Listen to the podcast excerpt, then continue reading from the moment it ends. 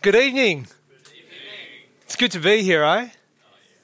Yeah, man. I um I've been hanging out. I've got these two dates circled in my calendar for tonight and then also um, in December, I think on the 10th of December, 15th of December.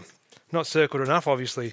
Um, but yeah, I'm really looking forward to, I have been looking forward to tonight and the word that I feel that God has put on my heart to share with you all. Um, but before I get into all of this, let me pray and then we'll do some introductions and we'll get stuck into the word together, right? Father, thank you so much for the freedom that we have to gather in this place together tonight. Father, we don't take this freedom lightly. And we recognize that there are so many of our brothers and sisters around the world that don't have the opportunity to do what we have been doing and what we're about to do and to open your word and to, to hear from you, to grow together, to be challenged, to be inspired, to have our eyes fixed on you, and to be drawn closer into your presence.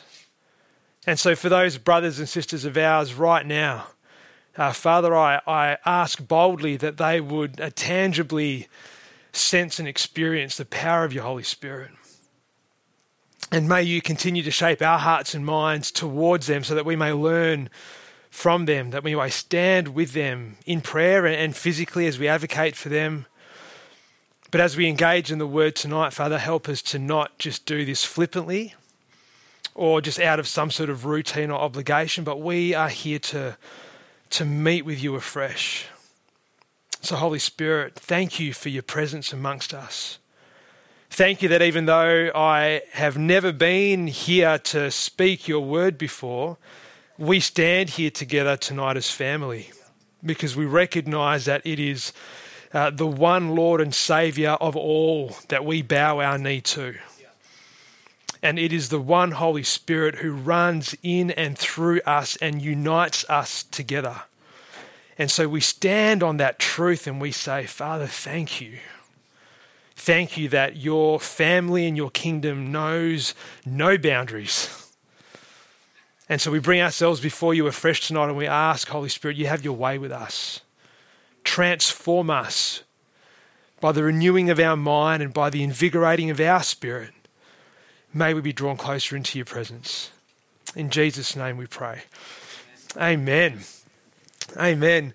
Um, so normally uh, I would be here with my wife and children, um, but my kids have spent the day at their grandparents. My wife has been on a training day with our athletics club, and so I've been just cruising around on my motorbike today, just enjoying the scenery, and it's been really good. I've, I miss my kids. I can't wait to get home to them, but it's been a great day. But I do have a photo of uh, of these these four munchkins of mine, so. I know it's so good. Um, we the the lighting from this photographer was amazing. This shot was taken about a year and a half ago, I think. But so my eldest Carlia should be 12 in December, and my two boys that's Deshaun and Nathaniel, uh, nine and seven, and then little Maya, uh, who's four years old.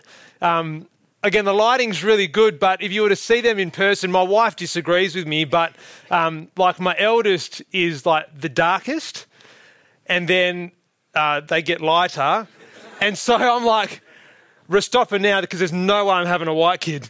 Uh, so I said, maybe the ink's running out of the pen. I don't know what's going on. But um, uh, there we go. So there's, there's my four kids. And I've been with my wife for 28 years.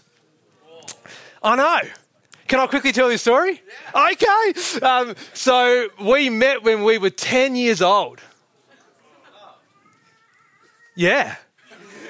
Let me explain, right? So my mum used to do I work cleaning jobs just to help supplement some family income when we were growing up. And I, I grew up in a Hindu family. Uh, my mum was the first to become a Christian, a story for another time.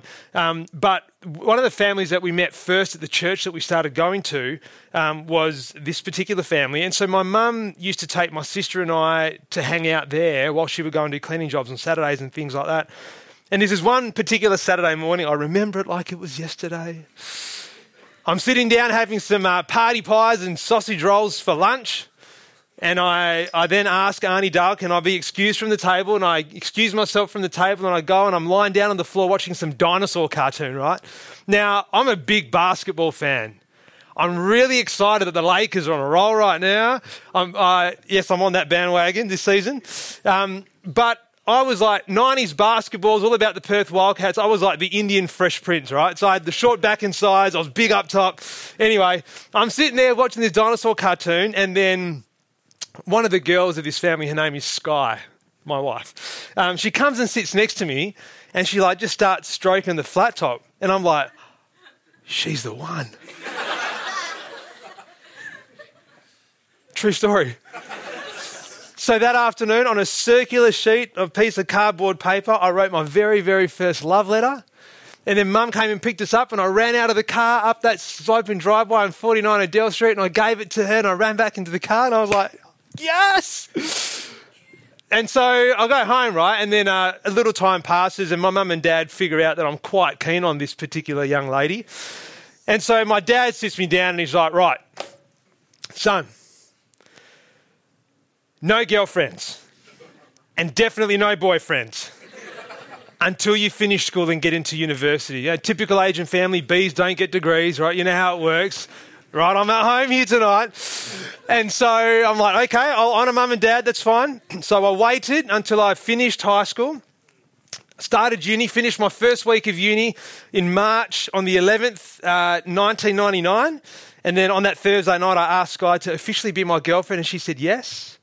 And then five years later, I asked her to be my wife, and she said yes. And then on the 27th of December 2004, we got married finally after being together like all that time. I never had any other girlfriend. Never. She's the only girl I've ever kissed. Oh. Yes! That's my wife. And uh, here are the products of our love. And it's just, it's good, but no more. No more. Lord, no more. No more. Um, but a little bit more about me. You'll figure this out as I'm sharing out of the word tonight. But this next slide here. So this was me last year. Um, so I used, I, I, I tried to uh, maybe live on the edge a little bit at times, right? And so I actually used myself as a social experiment last year. So I shaved the head and I did what I call follicle farming. So I just, it's crop rotation season. Um, so I, that was during uh, November last year, so I called it uh, No Mo Vember. Yeah, good day. Um, so I grew my beard out, shaved my head, wore some. I didn't wear Indian clothing for a whole year. Channel Nine sort of took that a little bit too far, but. Um, I used to wear like cultural attire when I would go to different places. For example, if I was to come and get invited here to this church, I would have worn my cultural attire. People maybe had never met me before or seen me before would see this person rocking up at the church, and everyone's just like, people like seriously started freaking out. So let me, let, let, me, let me just share with you one, one of these stories, right? I got invited to speak at a, at a Christian schools teachers conference. I've spent 13 years as a high school teacher, 10 years as a chaplain. Um, schools and education is like my thing. And I got invited to speak at this Christian schools conference at the convention centre in the city on cross cultural engagement.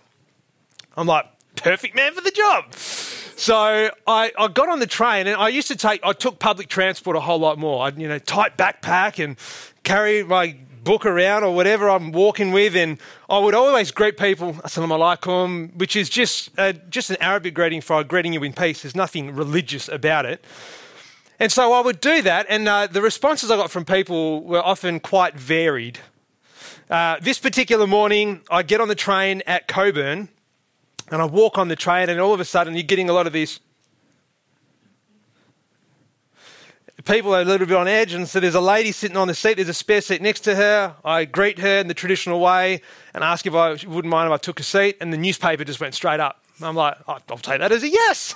so I sat down next to her, and then at the next stop, which is Murdoch, um, the school that I was working at, a mate of mine uh, got on the train. Uh, his name is Eichel Boom, so his nickname was like Boom. I'm like, Boom, and everyone's like, whoa. People start freaking out in the train, man. I'm like, no, no, calm down. It's a mate of mine. he's like, who's this guy? I don't know who this guy is. And so everyone on the train got like real edgy, man. real edgy. It was an interesting train ride into Elizabeth Quay that particular morning. Anyway, I get to, I get to the convention centre and I walk in.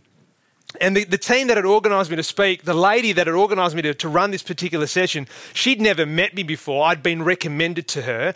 So I walk in there and uh, again, like Moses parting the Red Sea, all of a sudden just walking through all these school teachers and everyone's just moving out my way, straight down to the front of the line. Um, and I go there and I ask for this particular lady, get all the gear, do the sessions for the day. Everything worked out well. I went to say thank you at the end of the day, and she came around the front. She took my hand and she was like, Amit, oh, I just, I, re- I really need to say sorry. I'm like, uh, I've had a great day. I don't know what you're apologising for. And she's like, no, no, you see, when you, when you first arrived this morning and I saw you come through those glass doors, I turned to the people next to me here at the desk and I said, what do these Muslims think they're doing here? This is a Christian schools conference. They can't take over here as well. And then you came and you were the guy speaking about cross cultural engagement. and I realised I probably need to be sitting in your session. um, but I, I, I judged you and I was wrong and I just need to say sorry. And so when people ask me, as a result of doing this experiment uh, through the year, and I've done it a couple of times, but last year I did it slightly differently. What are the key takeaways? What are the key things that I've learned? I haven't started my sermon yet, by the way. Um, and so I'd say there's two things that I've learned. The first one is that facial hair is the greatest form of contraception, right? It's not good for your marriage. It's the first thing I've learned. I'll let you think about it for a moment. Um, and the second thing is this, um, which is just on this slide here. Uh, which is that too often we allow fear to dictate relationships. And we can't. We shouldn't. We all judge a book by its cover, folks, me included. But surely, as followers of the living King, we need to get to a place where no matter what a person looks like, no matter where their hair is on their face, if it's there at all, that we don't settle for our surface level judgment we have to be willing to look within. We have to be. Because the Bible that I read in Genesis 1 tells me that on day six of creation, God created all white middle class Westerners in his image and likeness. no, bad translation. No, it says that God created all men and women in his image and likeness. So I don't care what you look like, I don't care what music you listen to, except if it's country. We'll have a chat later on. I don't care. I don't care what country you're from. I don't care if you use cutlery or your hands to eat. Honestly, I don't care where your hair is and what clothes you wear.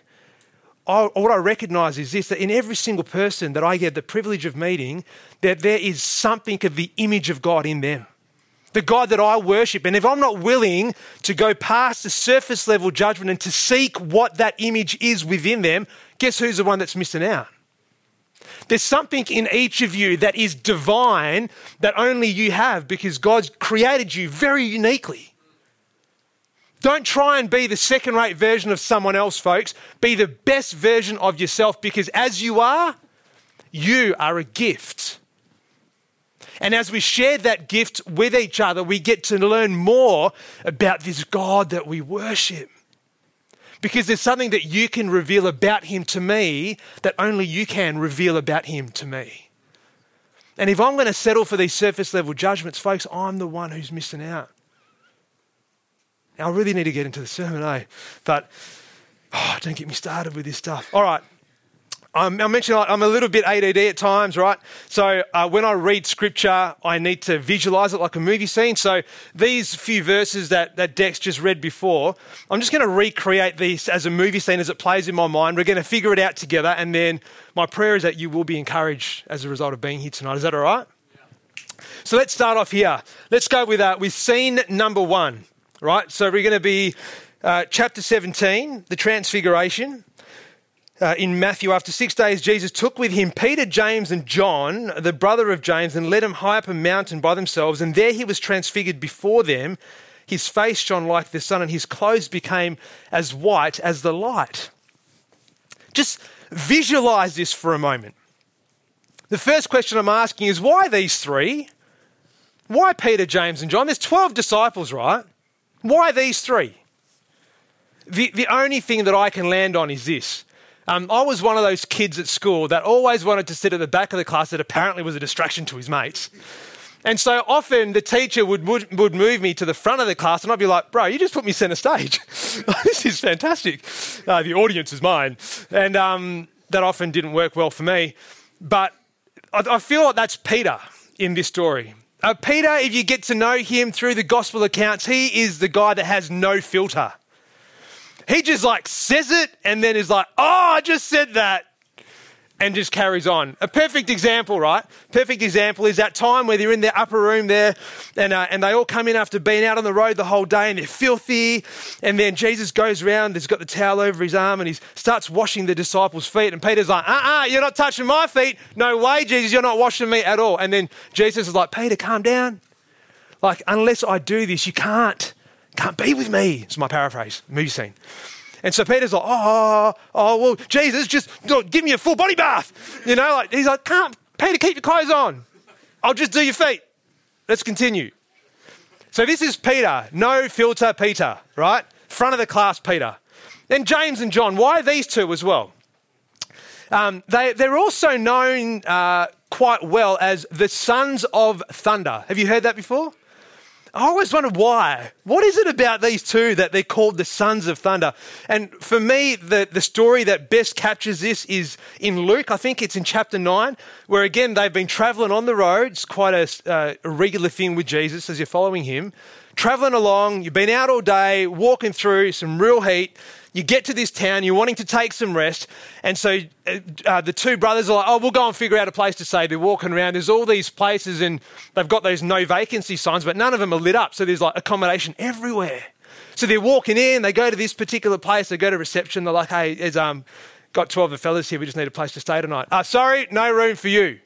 It's like, what do, you, what do you mean? There's plenty of room. No, sorry, fine. They go to the next one, same response. Next one, same response.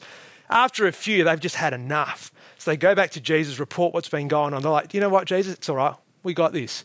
You want to just call down some fire from heaven? We'll sort this whole town out right now. And Jesus is like, boys, boys, it's okay. Just calm down.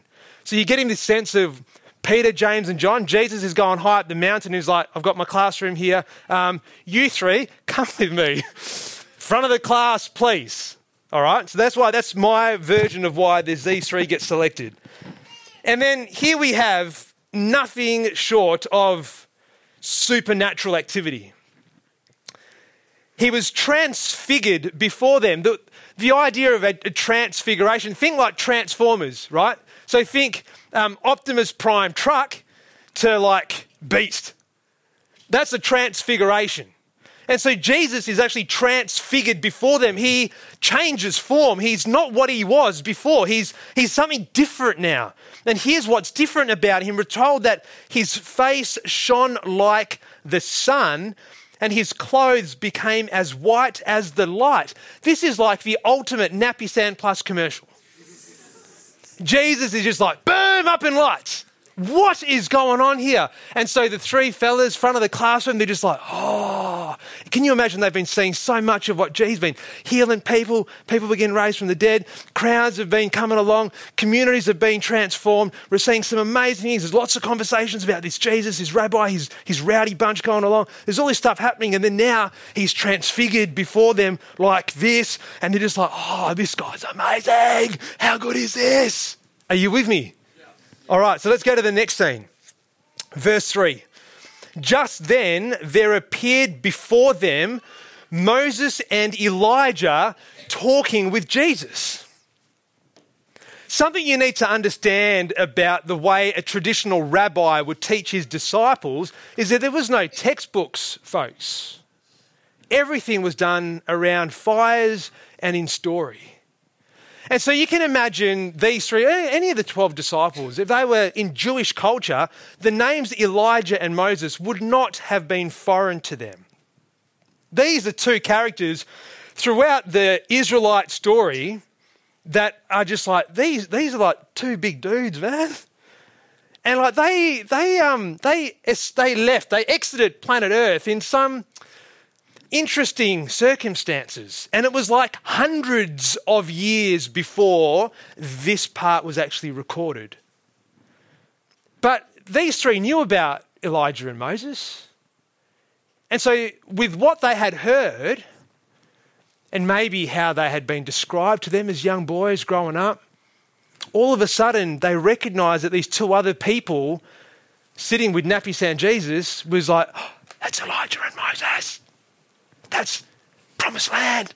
Like that and and then like that's him. And then Elijah was like, and then he went up and he was, that's him. You can just imagine the moment, right? And so go to the next scene, because this is like, again, no filter, Peter. Just, just picture this with me, verse 4. Then Peter said to Jesus, Lord, it's good for us to be here. If you wish, I'll put up three shelters one for you, one for Moses, one for Elijah. Like, Peter, what's taking place is ridiculous. And all Peter can think of is like, let's pitch a tent. How good is this? Jesus, this is awesome. Look at your face. Look at your clothes. Moses and Elijah, how are you, fellas? I've heard all about you. Like, Peter's just like non-stop. And what, what's significant about these shelters, I just said, right, the way that uh, history was taught and culture was progressed through the generation was through storytelling. One of the ways in which that helped them to tell stories was when something significant took place, they would build some sort of marker in that region or on that particular site. So when they were traveling through there again, little kids would always be looking out for these stacks of stones or these shelters or these altars or something and be like, oh, wait, Dad, Dad, what's that one all about? Oh, son, let me tell you the story. Come and sit. And they tell the story. And so Peter's like, okay, what's happening right now? We, we, we need to freeze frame this. We need to record this. We need to build something here so that anyone that comes up this mountain, they will never forget what's taking place right now. Napisan, Jesus, Moses, and Elijah together, and we were here. We saw it in person. How good is this? Some scholars have actually suggested that Peter, still at this stage, didn't fully recognize who Jesus was. Interesting thought. Jesus, let me put a, a shelter here for you, for Moses, and for Elijah, all three of you being amazing, all three of you almost being equal. Again, some scholars have suggested this. It still hadn't quite dawned on our mate, no filter Peter. Let's go to the next scene here. oh, Pete. Verse 5. While he was still chirping away, Peter, shut up. But while he was still speaking, a bright cloud covered them, and a voice from the cloud said, This is my son whom I love. With him I am well pleased. Listen to him. Oh, what's going on here? This is like the transitional scene in the movie. There's been all this activity and hype and energy taking place through the scenes. And all of a sudden now, it's like while Peter was still speaking, you can just imagine the excitement on the top of this mountain. And Peter's probably already going and starting to collect stones and get all excited about building this shelter. And then all of a sudden, what was so bright, there's like this overcast cloud just comes through and things just go into that soft light. A slight wind starts to blow through. And they're like looking around, thinking like, what's happening? And then this cloud that has just come over speaks to them.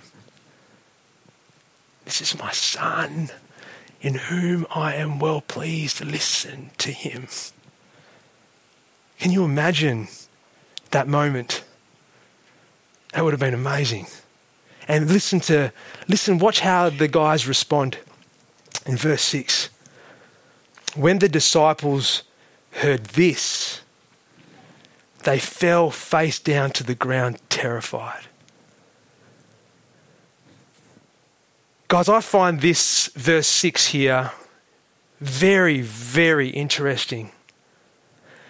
We've had Jesus transfigured before them, his face like the sun, and his clothes whiter than light. And then we've had Moses and Elijah appear from like centuries ago before them. And they're all excited about what's taken place. And then in this overcast moment with the soft breeze and the clouds speaking, it's at this point they're just like, oh, boom, face down, terrified. And so here's what I learn from this transfiguration passage, folks.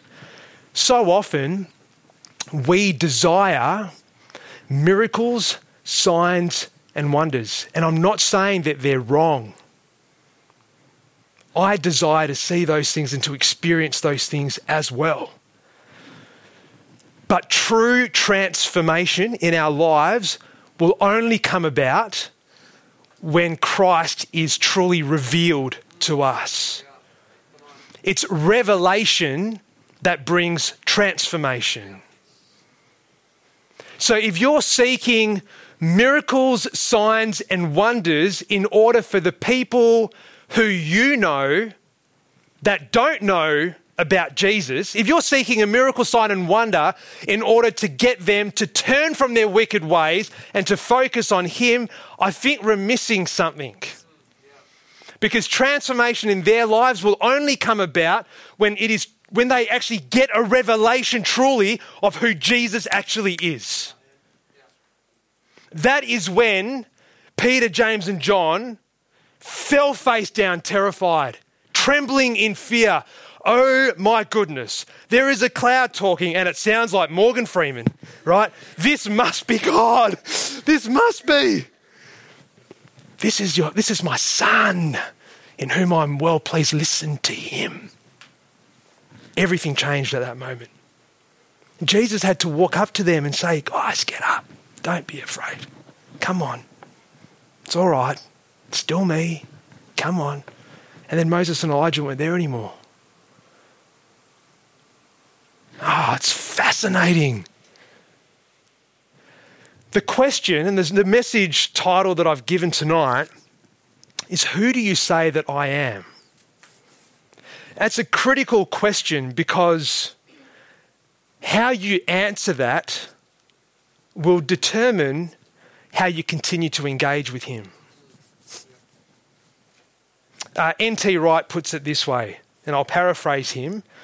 He says that uh, the way that you view what's about to come dictates the way that you engage in the present. Let me give you an example. At the last school that I worked at, I had a teacher, a colleague of mine, who did not believe in recycling. Stay with me. She refused to put paper in the recycling bin. I'm all about recycling. And so I asked her in the staff room one day, why don't you use the yellow bin? Why are you putting all this paper in the green bin? What's going on? And she's like, I don't believe in recycling. Went, it's not, you don't need to believe in it, just do it. and she's like, no, no, no. Um, you want to know? Let me tell you my reason why.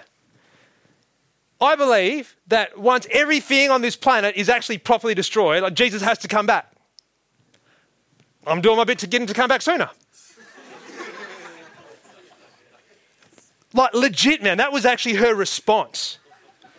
The same woman who told me when I offered to make her a cup of tea not long before that conversation, I asked if she wanted high low or full cream. She didn't answer the question. She said this If God wanted me to have high low, he would have created low fat cows. uh, she's a sister in the family, right? Extra grace required. It's all good. We can still work with people like this.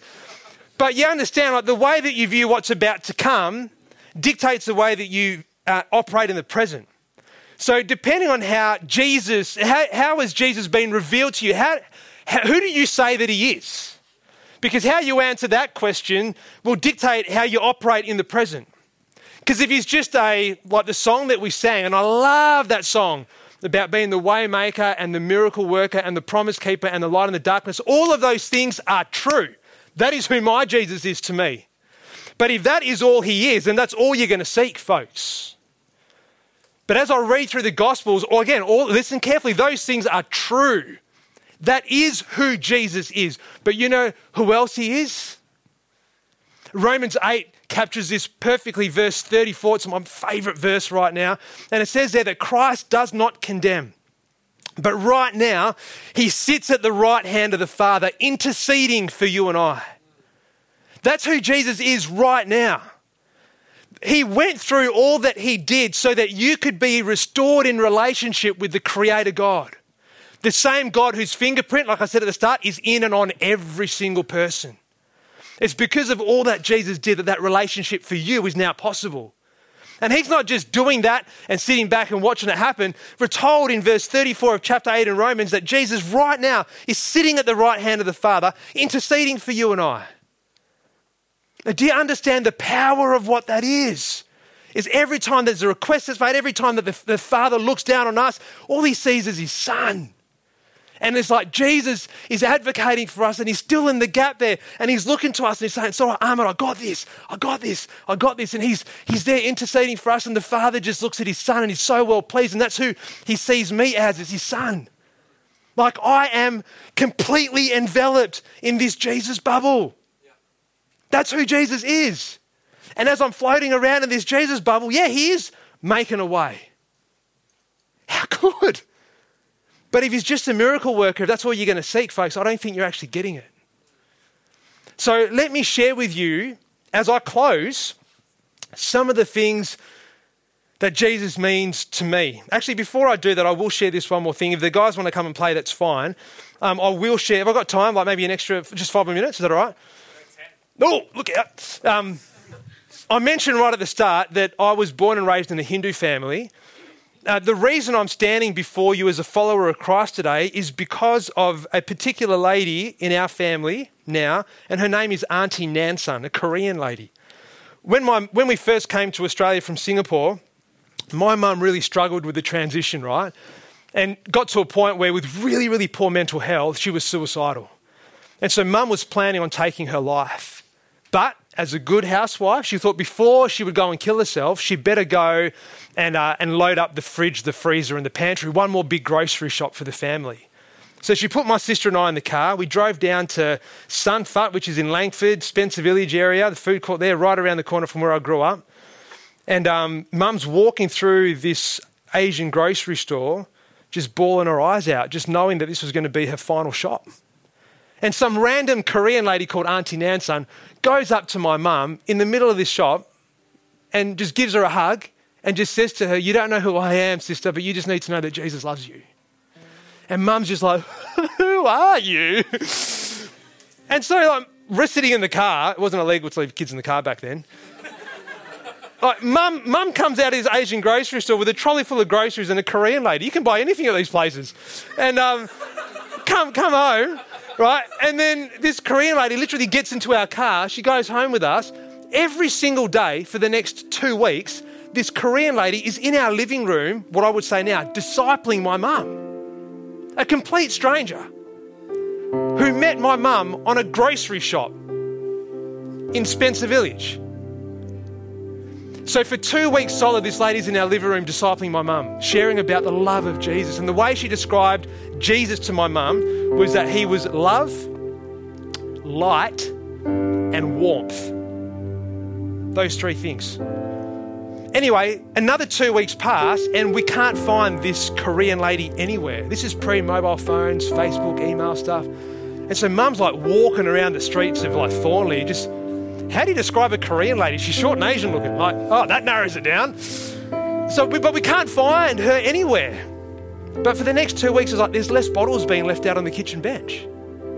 Mum's like, Mum's changing, man. Our family was really different. And then one night, I remember waking up, my sister and I were sharing a room to this to my mother screaming. I was 10 years old. My mum was screaming and it lasted for ages, probably about, it felt like ages, but it was about five or 10 minutes. Came out of my room, dad comes out, son, go back to bed, your mum's fine. I'm like, no, mum's not fine. What the heck is going on? I was just freaking out, right? Anyway, the screaming stopped, and the next thing is my mum running out of her room, this small three by one house in Thornlie, these old wooden floorboards, and she was just running through the house and she's like, I'm free, I'm free, I'm free. I'm like, I'm scared, I'm scared, I'm scared. so the next morning, we're sitting down, I'm smashing down my Weet-Bix before school, and then there's a, there's a knock on the door, and I go to the door, and there is this Korean lady. We hadn't seen her for two whole weeks. Son, is your mum home? Can I come in? I'm like, of course she's home. Of course you can. Auntie Nancy, where have you been? We've been looking everywhere for you for the last two weeks. And man, she had lost weight. She was looking really sick. She had like she was just frail. And she sits down at the dining table, and Mum's like dancing around the small kitchen, and I'm still smashing my Weet-Bix. Like, what the heck is just happening here? And then she looks at my mum and she says, "Sister, I'm so proud of you. You did it." And Mum's like, um, "Did what?" And so Auntie Nansan then recounts my mother's nightmare as if she was a fly on the wall. So my mum is one of eight. Very, very influential Indian family in Hindu Singapore society, right? And so in mum's dream, her family were holding on to her and she was screaming because she was trying to break free from them because all she could see was love, light, and warmth. And she knew she needed to get there. And when she finally broke away from her family is when she woke up and she was like, free. Auntie Nansan like, described this whole thing vividly for my mum. And she's like, Sister, I've got to take you to the local church. And here I am today. So the reason Auntie Nansan was like, we hadn't seen her for two weeks, the reason she looked sick and tired and she lost weight and she was really frail was she had been interceding for our family. She spent two whole weeks praying for our family to meet Jesus. A random Korean lady on her ordinary, everyday grocery shop took an opportunity to share the love of Christ, and as a result, I'm standing here before you as a lover of Jesus. That is the power of intercession, folks. And we're told that Jesus is doing that for you and I right now. What have we done to deserve this? You know what? Nothing. He just gives it to you to me. So, this is who Jesus is, folks. He is outside of time, He is the beginning and He is the end, but there is actually no measure. He is powerful, He is merciful, and He is graceful as we read through scriptures, we recognize that He is the, the healer of the sick, He's the raiser of the dead, He's the mover of mountains, He's the splitter of seas. He is the friend to the lonely. He is the voice for the vo- voiceless. He is the clother of the naked, the feeder of the hungry, and the giver of life water to the thirsty. There's a, a very, very famous preacher in the US uh, from many, many years ago, and he describes Jesus this way, and I love this. And let me try and get this right. He says there that the people didn't want him, Pilate couldn't convict him, the leaders couldn't control him, the cross couldn't kill him, the grave couldn't hold him, and he looks at death in the face and says, Where is your sting? That is the man who is sitting at the right hand of God the Father, interceding for you and for me. He calls you by name. You are uniquely crafted in His design. Just as you are, there is something unique and beautiful about you that the Father wants to share with His body because of you. Who do you say that He is? Folks, my hope and my prayer tonight is that you would take some time to truly reflect on who Jesus is to you. And my prayer is that you would recognize that He is just more than a miracle sign and wonder, but He is the Son of the living God. And He loves you. And He wants you all to Himself.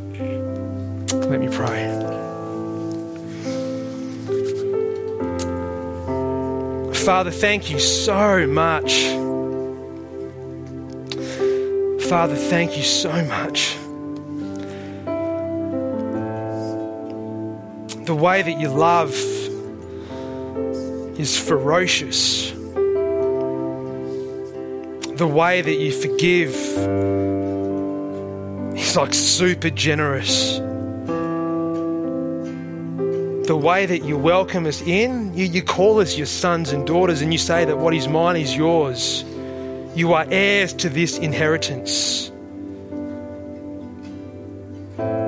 We've done nothing to deserve this, and yet here we sit in your shadow, just resting in that truth.